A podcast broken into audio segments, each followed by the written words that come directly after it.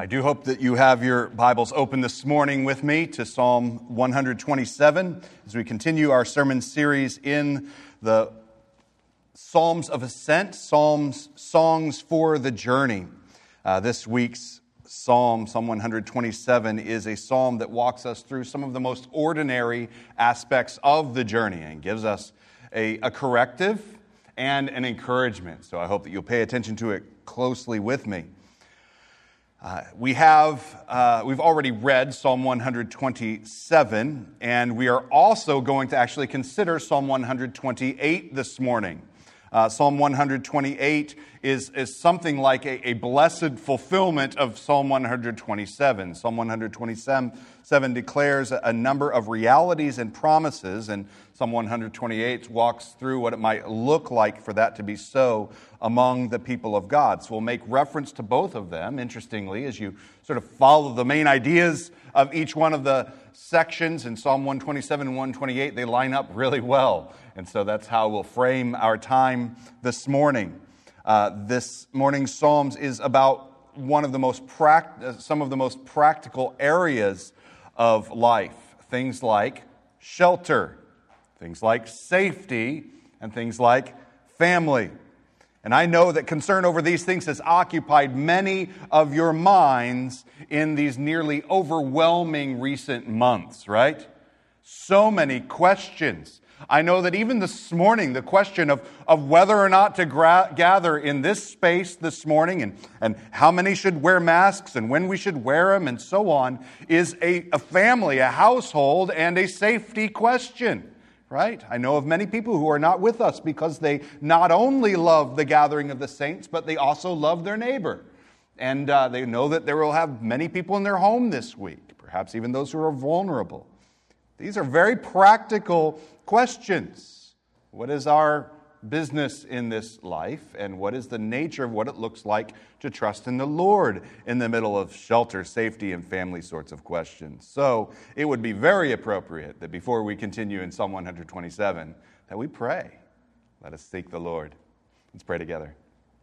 Heavenly Father, we thank you that you this morning, you are the Lord God, and, and we have that great gift to know it. You've made yourself known to us. You've, you've given us your word. You've given us your spirit by which we might understand and believe. I pray that you would do that miraculous work this morning in the midst of your people. And that that word would go out through the live stream. That word would go out through video later in the week. That, that your word would be made effective in our hearts today.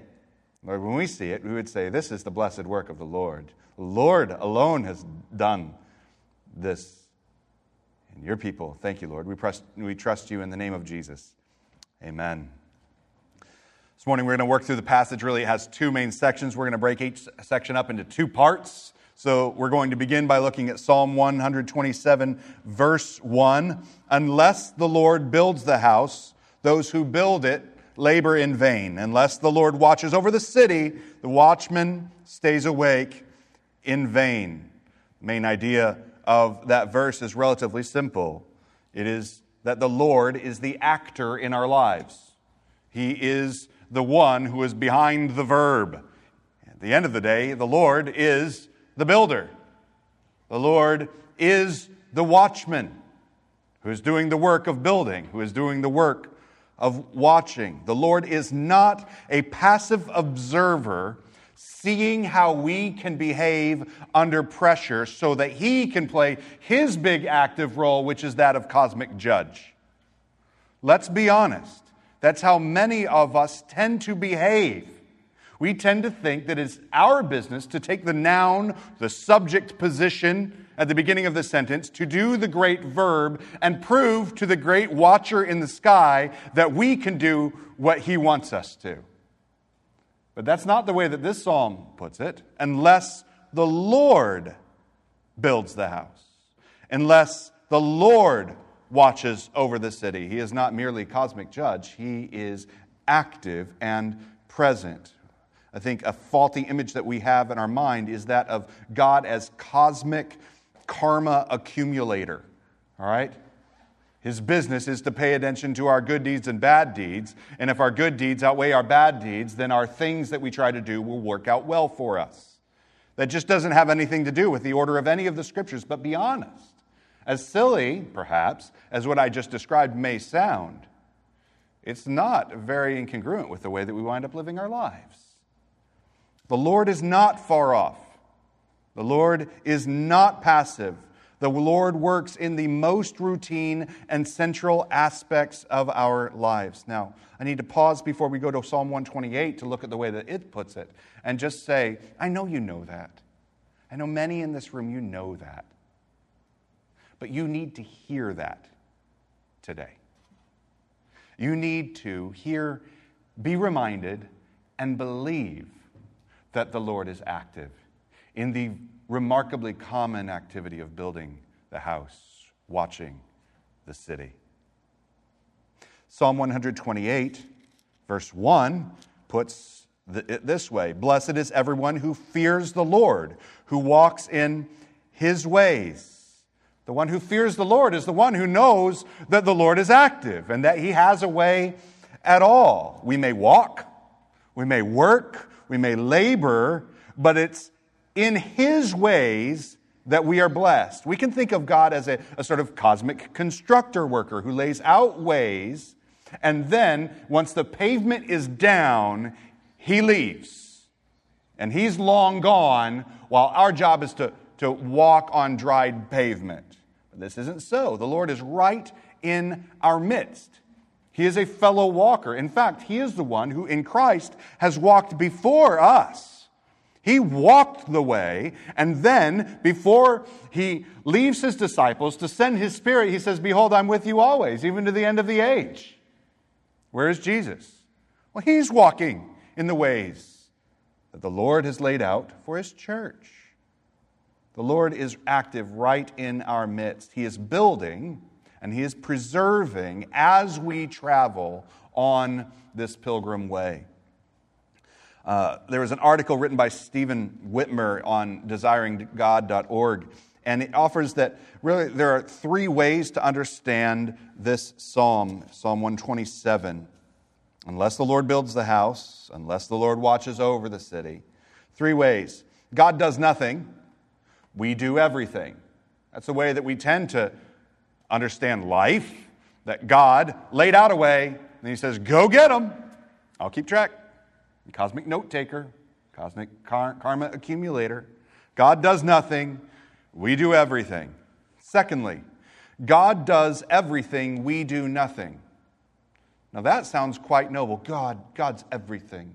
He does everything. Without Jesus, I mean, it's, Jesus is everything. So I'm just going to wait on him. And then the person just sits there and you're watching, you're like, man, it feels like the Bible is filled with wisdom that you're supposed to be walking in, and you're just sitting there waiting on Him. All right? God does everything, we do nothing. But look at the verse, the way it lays out. Unless the Lord builds the house, is God doing something? Yeah. Watch the next part.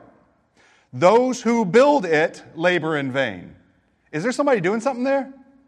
Yeah, it's a builder. And this is a warning if that builder is busy building and the Lord's not doing something, nothing happens. But it doesn't say, builder, therefore stop building. It doesn't say that, and it doesn't even imply that. It is a conditional clause of warning. And so, Stephen Witmer offers, it's God does everything. It's still important. God, unless God does it, nothing. Vanity. All right? So God does everything. We do something. What we do is we walk in the fear of the Lord, as Psalm 128 puts it. We walk in the fear of the Lord. That's our business, to walk according to the Lord, according to the wisdom that He's given for us to walk. And as we walk in fear of Him, He builds the house, He guards the city, and we'll see He does even more. In the psalm, it's true that the builder and the watcher are essential workers. All right? They're doing something, and the something is important. Without their labor, there would be no work getting done. They are essential workers. But the Lord is the effective worker. You see, there's a difference. without the builders building the city, I'm not positive city gets built. They are essential, but they're not effective. They can't do what they're doing. We're going to come back to that. Yes, they're essential labors, but in the end, it's the Lord who's the effective builder, the effective water watcher. It is the Lord who works. Friends, go over that. Put that at the end of more of our sentences, at the beginning of more of our thoughts. It is the Lord who works. It is the Lord who prospers our work. It's not just that the Lord is the one who multiplies our work. It's not that God comes to us and says, What kind of talents do you have and how can I mul- multiply them? Oh, God is not a cosmic pulley system. You know how pulley systems work. Like you can't lift the thing, but if you put it through this whole pulley system, then then you can lift it because it multiplies our labor. God is not a cosmic pulley system. It's God who makes our zero effective work, our essential work, but zero effective work and makes it work at all. Okay? God is the worker. He is the one who makes the work effective. One of my favorite images in the Bible is the image of a farmer. A farmer does stuff, right? I mean, I don't know if you've known farmers or perhaps you've been a farmer. We spent eight years in a, a, very agricultural community in Wisconsin. I know farmers, and let me tell you, farmers do stuff. Farmers do more stuff than just about any of us here, and they do it all day and they do it without vacations. They do stuff, but you know what? There's one thing that a farmer cannot do is make seeds become plants. They just can't do it. And it's like their whole gig, right? It's like the whole thing that a farmer's doing, which is make seeds become plants, become fruitful, and then we can eat it and they can eat it. And they can't do it. And yet they're busy all day. What in the world is going on? The farmer can put seed in the ground, but it requires a miracle the miracle of life for the seed to grow. Another way to put it, and this is one of my favorite phrases, is that faithfulness and fruitfulness are not identical. Neither are they connected via, again, a, fruit, a, pulley system. If we're a little bit faithful, God's super, super faithful. If we're a lot of bit faithful, God's super, super, super, super faithful. It's not a cosmic pulley system between faithfulness and fruitfulness. We are faithful. And in our faithfulness, that is our waiting upon the Lord. That is our walking in fear of the Lord. And if there's fruitfulness, the Lord has done this, and it's marvelous in our eyes. Laborers have been given the responsibility of faithfulness. That is the responsibility of a laborer, a servant, a child in the household of God. They have been given the task by the Lord, and we must execute it faithfully. But the Lord is the one who produces any fruit at all from our labor. That's the order, that is the cosmic system. Apart from the Lord who works, our labor is in vain. Vain, like zero. Zero unless the Lord works. The Lord builds, the Lord watches, the Lord builds a house, and the Lord keeps the houses together. Now, as an interesting little image in that, just as a side note, I mean, actually, it's really it's key, key to what the image is itself. That if you build a house, what do you get? A house. And if you build a bunch of houses, what do you get? A city. what is the Lord doing? He's building the city. And He's building it one house at a time and he's keeping the city where his people dwell. Friends, that's beautiful. That's good news for a people who are laboring in faithfulness and longing, Lord, will you work? Labor in vain. It's a key phrase in our passage. It shows up a few different ways in our passage. I think that if you look at last week's text, Psalm 126, I think the phrase that Psalm 126 used, that is the same idea, is those who sow in tears. It's taking the seed out to that parched land again, and you, you're sowing in tears because you know you can sow and sow and sow. And unless there is a miracle, tears nothing's going to happen. It's to sow without hope in self. It's to sow without hope in sowing. It's to sow in tears, to know that our labor is vanity unless the Lord builds the house. I remember standing in the back of the celebration service just months after we initially planted. I, I told God, standing there, John Menton, he's finishing up the third song and he's going to lead the people in the prayer of confession. And I'm in the back of the, of the Holiday Inn room with a dozen or so people in the room. And I'm com- making a confession to God myself. I had a bit of a crisis of preaching faith. I told God, I do not want to do this. No, let me be clear, God. I remember clear as day. I said, God, not only do I not want to do this, I can't do this. And you know I can't. You know I can't because you told me to make disciples. You know I can't do that.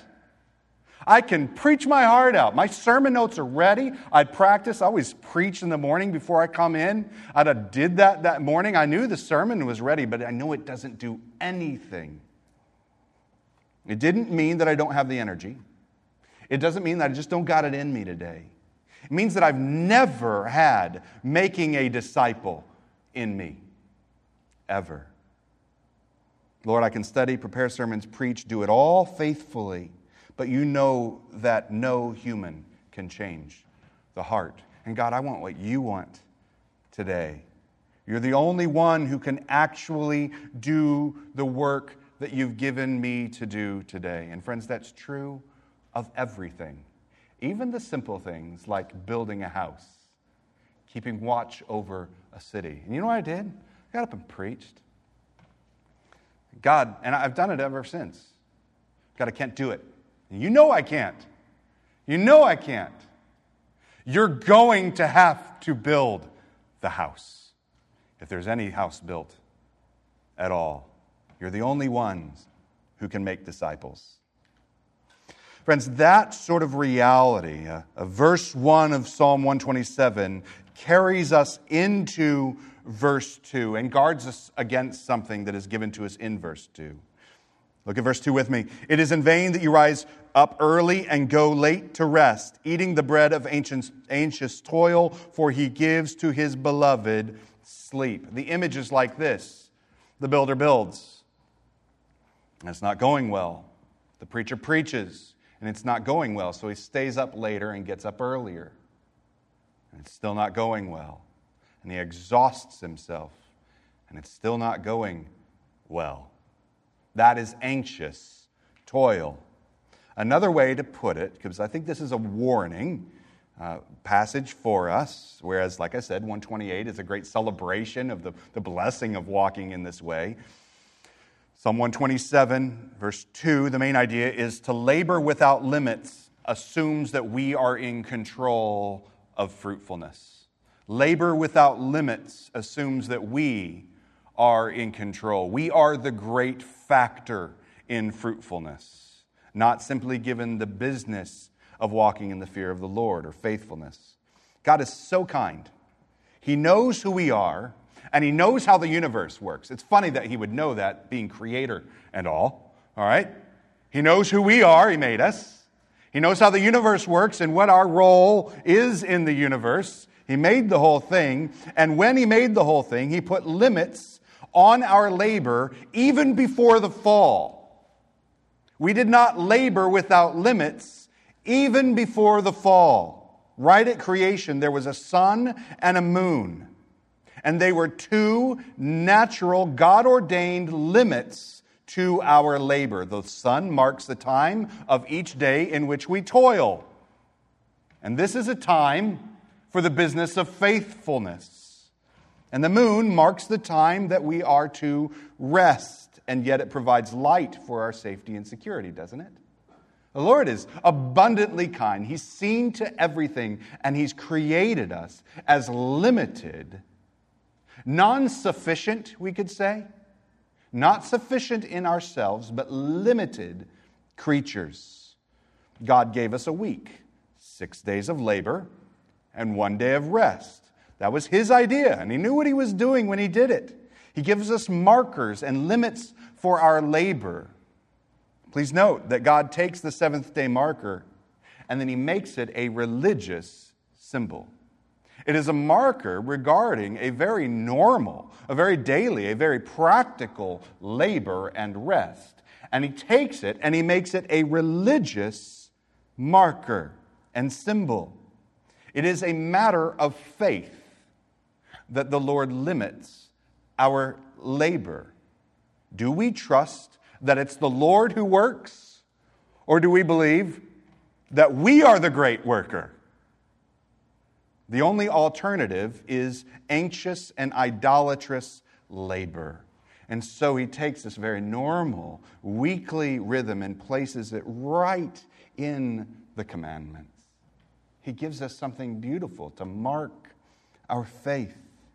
Psalm 128 is something like Psalm 127 in light of a people who actually walk in faith filled dependence. Look at verse 2 of Psalm 128.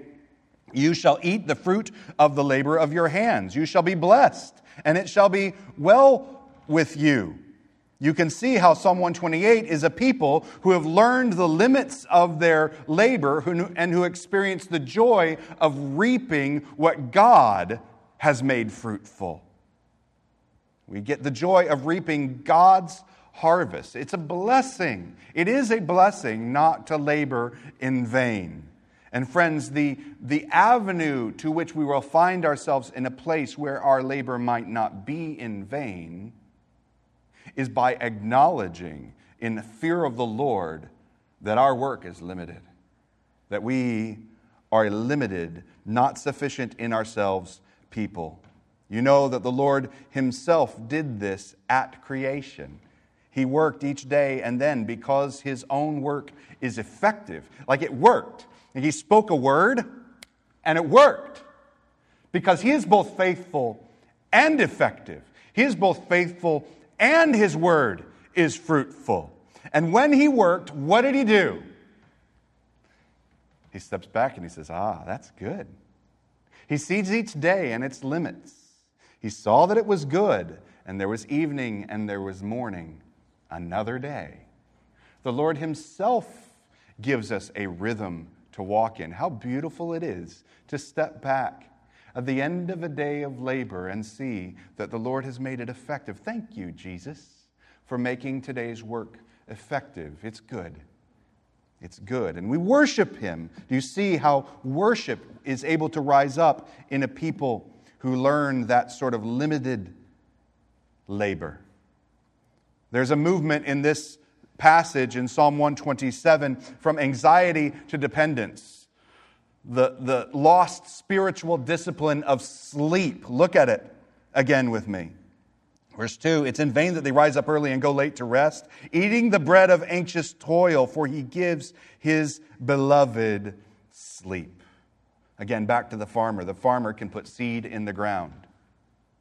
But it's while the farmer sleeps that God causes the soil to produce fruit. And one morning, he walks out of, out of his house at the right time of day after a good breakfast, and he sees miracle. And he praises the God who has let him see the toil of his hands and given it a great fruitfulness. I would offer this to you. Uh, I know that I found it as a gift when it was originally brought to me. Friends, sleep is a spiritual discipline. Sleep. Not trying to figure out how to wake up earlier and earlier. Perhaps you need to get up with your alarm clock. That can be a spiritual discipline too, to trust that the Lord has marked out a time to labor. But perhaps the other thing that you need to do is set an alarm for the spiritual discipline of sleep. Lord, you've marked out a time for me to work, and now you've marked out a time for me to close my eyes. Why do we pray before we go to sleep?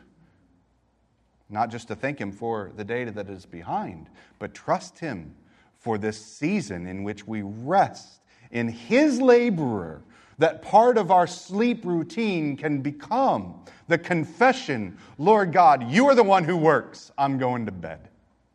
You told me to. I'm going to bed. Sleep is a daily confession I am not God.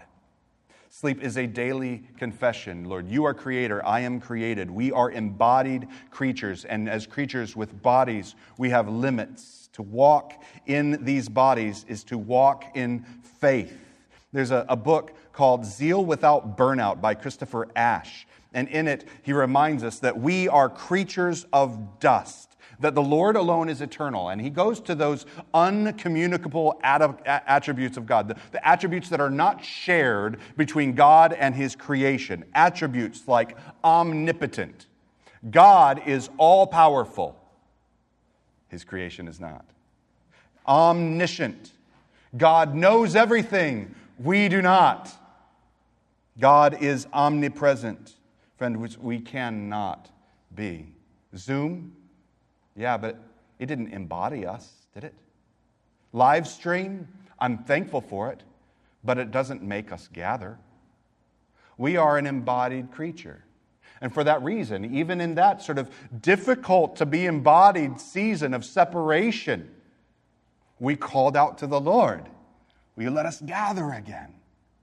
Will you remove and push aside some of the, the, the limits so we can be an embodied people together. When we attempt to take on these omni or unlimited attributes, the unshared attributes of God, that our toil becomes genuine, idolatrous vanity. When we don't sleep, to not sleep is idolatry.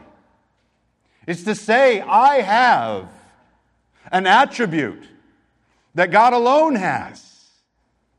God labors and is effective, and I do not, we must confess, with our sleep. What is anxiety in this case?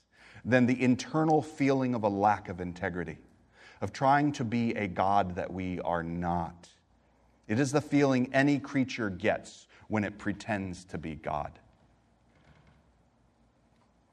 And so, what is the cure to anxiety?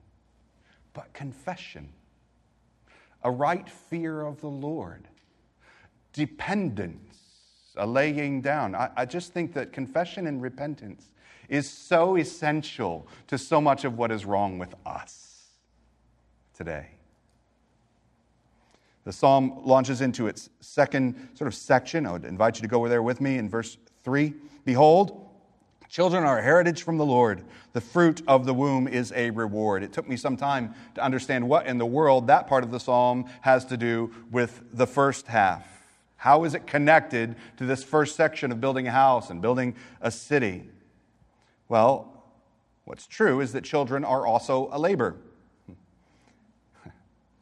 Any parent or anyone who is involved in the life of a child will know that children are a labor, like building a house and guarding a city. And this passage reminds us that they too are a blessing from the Lord. Again, I think of the farmer waking early in the morning, looking at what seems like an endless field, thinking, this isn't blessing, this is curse to be a farmer. As a parent, I know what it is to wake up early in the morning. I'm not joking. I know what it is to wake up in the morning and saying, This is not a blessing, this is a curse. And to go to the psalm and say, Lord, I have to agree with you again. These are a heritage, these children. There are days that we wake and we say, I cannot do this today. I'm not just speaking to parents, but anyone who invests in the life of a child. I cannot do this today, but we believe that these children are a heritage and a blessing. Friends, it's when we look at the labor that God has placed before us and think, I cannot do it, that we are in the most right place. We are so close to what it is to walk as a people of righteousness in fear of the Lord when we wake early in the morning and say, I cannot do this? Can we confess, unless the Lord builds the house? Those who labor, labor like anxious toil, fretting parents and others who labor in the lives of children. This is most true when it comes to the labor of children. A, a, child is that field in which the farmer invests, but if the Lord doesn't build the house, those who build it labor in vain. These verses are an answer to the question if children are so much work, why would you even want that? This verse is the answer to that question because you can't do it. Parent, those who invest in the lives of children, do you know? I'm looking in this room and I'm like, I, I know they're here. I know, I, I know I saw. Oh, I know where they are. They're right down the hall investing in the lives of children. Impossible. Exhausting. I also know that most of the people who are down the hall investing in the lives of children don't even have any children down there. But they do because they believe that this is true. They believe that this is a heritage, these children. And they, they know they can't do it. They know they can't do it. But they trust that what the Lord has said is true. When Sandy and I moved to Chicago for seminary, we literally had no money. I was working $7 an hour as a supervisor at Borders Books and Music and trying to go to seminary. And here's what you don't know. One month before making that move to Chicago from Upland, Indiana, friends, you don't save up in Upland, Indiana to move to Chicago, all right? When we showed up there, we brought with us a one month old, our first one month old. That's dumb. Okay? I'm, there, I'm not, ju- I am, I'm, I don't know. it's true. That's dumb. What are we trying to do? Rob ourselves of all joy in life? And I remember thinking, is this wise at all? Should we have done this some other way? I want to tell you right now. During that year, we found out that something is true, that the Lord does not lie. In that year, I've, I've called that year, I'd like to name the years that we lived through, the year of no flowers. I didn't buy Sandy anything that year, all year long. And if I had, she would have been ticked, okay? Because she's like, Where, what bought that flower? Is there any joy in that year? Our joy in that year had one location. His name was Elijah, and he was a little boy, and he laughed. Where parents don't laugh in a year like that. It was exhausting. We had a little bundle of joy in our house, and it was the one thing that brought laughter into our home. We didn't know it at the beginning. We thought we were fools because we were, and God is wise and he gave us joy that year. Psalm 128, verse 3 says, Your wife will be like a fruitful vine within your house, your children will be like olive shoots around the, ch- the table. Friends, we need to hear Charles Spurgeon on this.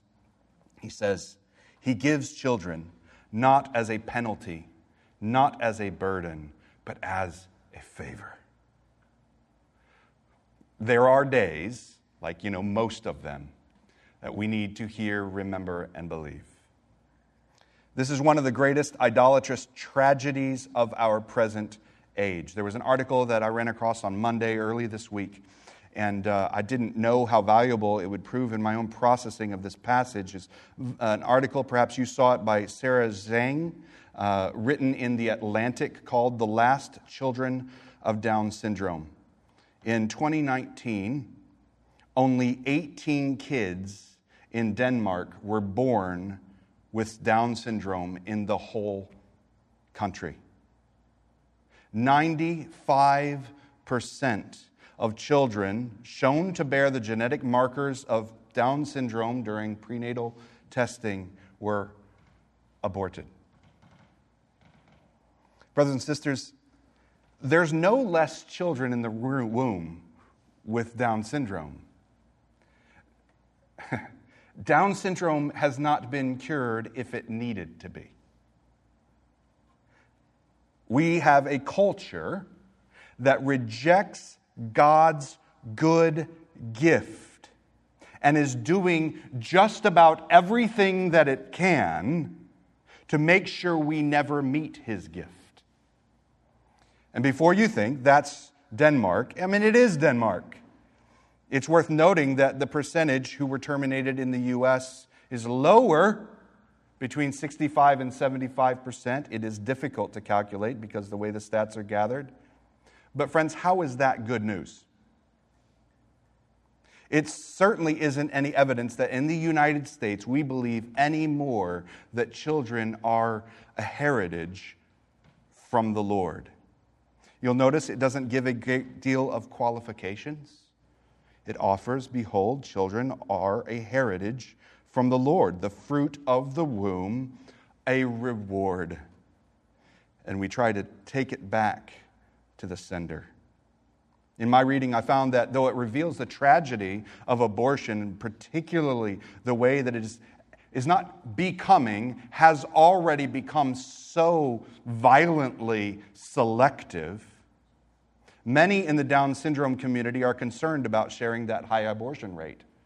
They don't necessarily like the publishing of that statistic. Uh, now, obviously, they don't like the statistic. But why wouldn't you want people to know of that tragedy? Because it comes with the assumption that there is something really bad about Downs, that we wouldn't want this. And so, to be clear, there are complications, especially a variety of, of mild and serious heart issues. But I found it astounding that the most prevalent health complications are ear infections, eyesight correction, and sleep apnea. basically, you described me when I turned 40. This needs corrected. What we need, friends, is we need to believe.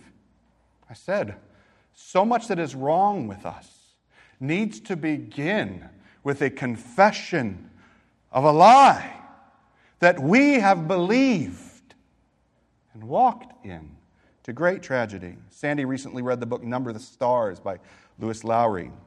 And she said, when I shared this article with her, I think that's the same number of Jews saved in Denmark.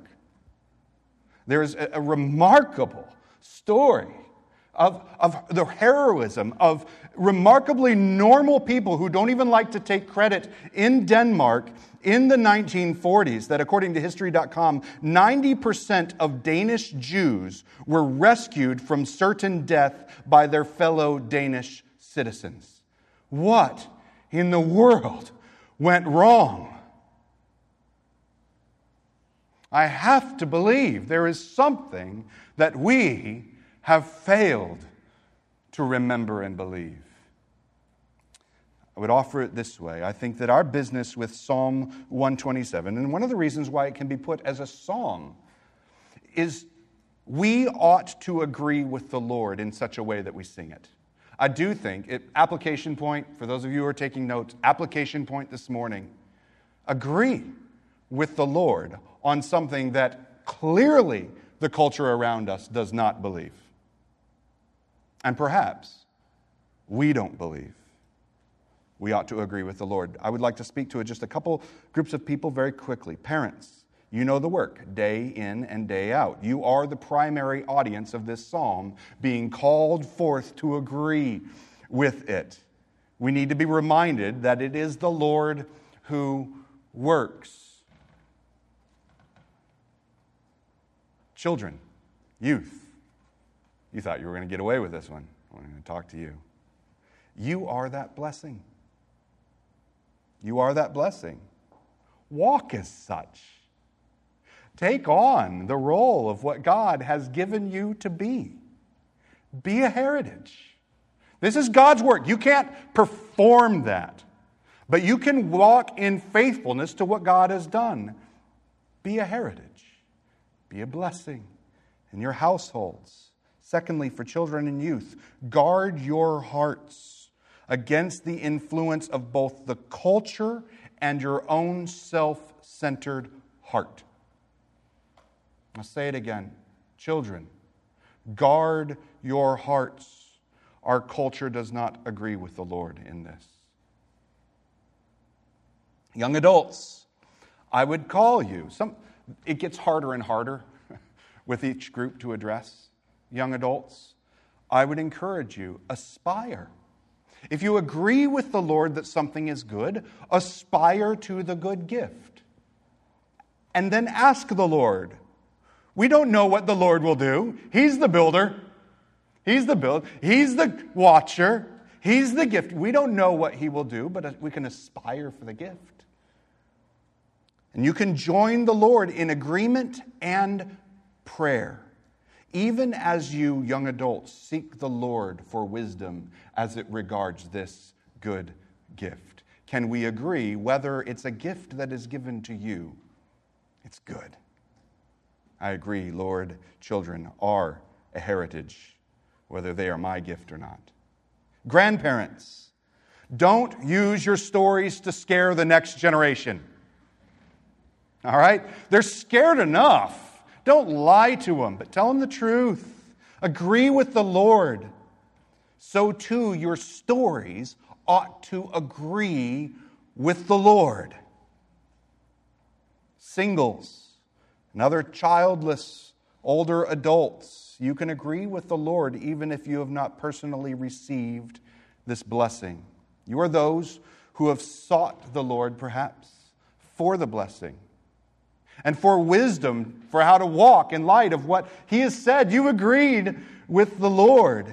And He's worked in your life in such a way that is not the typical way, that is outside of the norm. And you too agree with the Lord, even as He has blessed you with another path to walk, a path also walked by many faithful who have gone before you. You need to hear those older saints as well. Bear witness to that path, older saints without children. And friends, let us remember the Lord Himself walked that path. As you've seen how the Lord celebrated marriage, you can celebrate marriage.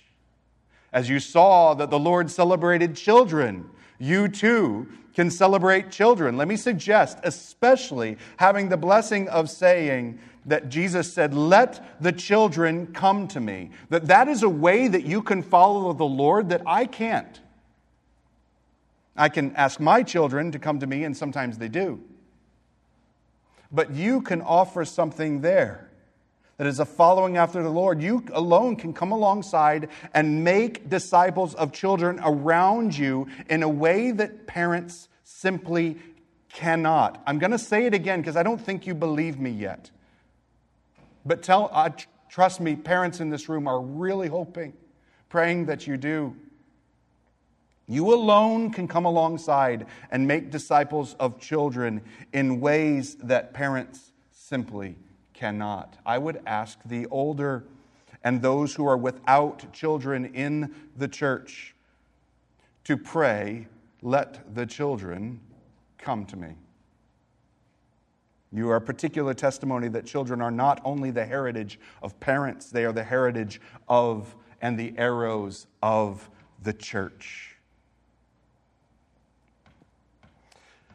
We need to look at the last section of the passage very quickly. We've already kind of hinted at it. Blessed is the man who fills his quiver with them. He shall not be put to shame when he speaks with his enemy in the gate. Verse 128, chapter 128, verses 5 and 6. The Lord bless you from Zion. May he, you see prosperity in Jerusalem all the days of your life. May you see your children's children, and peace be upon you. Children are a functional blessing, an actual functional blessing. We can see how God is working in them, in our midst. Children are implements in the battle of faith, they extend the battle line. They go where the generation before them could not go. And children in the room know this you know that the, the older generation already can't go there. We try and we look stupid when we do. And you've been shot out, and you're there, and we aren't. You extend the battle line. May children grow and be sent out as emissaries of the family and the household's mission together. It's clear that the parent child relationship is, is one in this passage of, of a, a holiness of faith, where the extension of the battle line, that in fear of a, a holy God, is being extended one place to the next. This section of Psalm 128 takes the particular family, household place blessing of children and then extends it to the whole of the people and calls it peace. It is the blessing and peace of the people together to see the children's children and watch how they extend the battle line. Children that join together in the efforts of the previous generation form a chain of prospering one generation to the next. Friends, there is a role that parents and other members of the community have to play in that. But children, there is a role that children have to play in that. Essential roles, neither of which are effective. The Lord will build that house. Children that join together in that effort bind a chain of peace. And it's beautiful to behold. The point of this encouragement regarding children is the same as the first half of the psalm it's the Lord that works in the midst of our daily labor. It's the Lord who is the worker. It's the Lord who is building the house. We don't need to labor, we don't need to parent, we don't need to build or watch with anxiety. Friends, that is how that, that has been my, great, greatest trial in faith. And my guess is that it is yours too to learn to go to sleep, to learn to rest in the Lord. God's people have no cause to fit or rage or worry or fear. It's the Lord who works. Do you agree with him in that? I would draw our attention to one scripture, and then I would like to make to, to, to see this just rise up one step for encouragement for the church before we close. 1 Corinthians chapter 15 verse 14. It says this. If Christ had not been raised, then our preaching is in vain and your faith is in vain. In this, the Lord has done a work. All of the business of the church is worthless, but notice this about that work it's finished. It's finished. We're not wondering if the Lord would build the foundation of our faith. He's built it. And friends, if we know that the Lord will build our house, how much more will the Lord build his house? If the Lord will keep watch over his people's city, how much more will the Lord keep watch over the extent of his kingdom reign? Is he not the one who blesses and keeps you and friends, if the Lord sees children as blessing, how much more will the Lord love and see his children as his heritage? Friends, that is all a gift. And it's a gift that's purpose, purchased for us by means of the resurrection. If the Lord had not been raised, our preaching would be in vain. But the Lord is risen, and the Lord works on that foundation. Heavenly Father, our only hope is that you would work. Our only hope is that you would build on the foundation of your gospel and that you would do it this morning. I know that in this room, in my heart, in the hearts of all of those gathered, there is correction that needs to take place. That we have not believed this. We have not agreed with you. In fact, we have arguments at the ready. I pray that the business would be done in prayer in confession to one another and to you, and that you would transform a people. Lord, I pray that that confession would we begin at simple faith. Right now, there are those in this room that they believe that they themselves can make themselves happy apart from the way of the Lord. I pray that you would work in that heart to bring conviction of sin, to situate them as created. Lay down idolatry and believe that you have made sufficient atonement for their sin. You are raised that they might be raised to newness of life. I pray that that miracle would happen today. Thank you, Lord. We trust you for what you would do. You've already done it, and it's been so beautiful. We trust all the more for your application of grace today. We pray this in your name, in the name of Jesus, our Savior. Amen.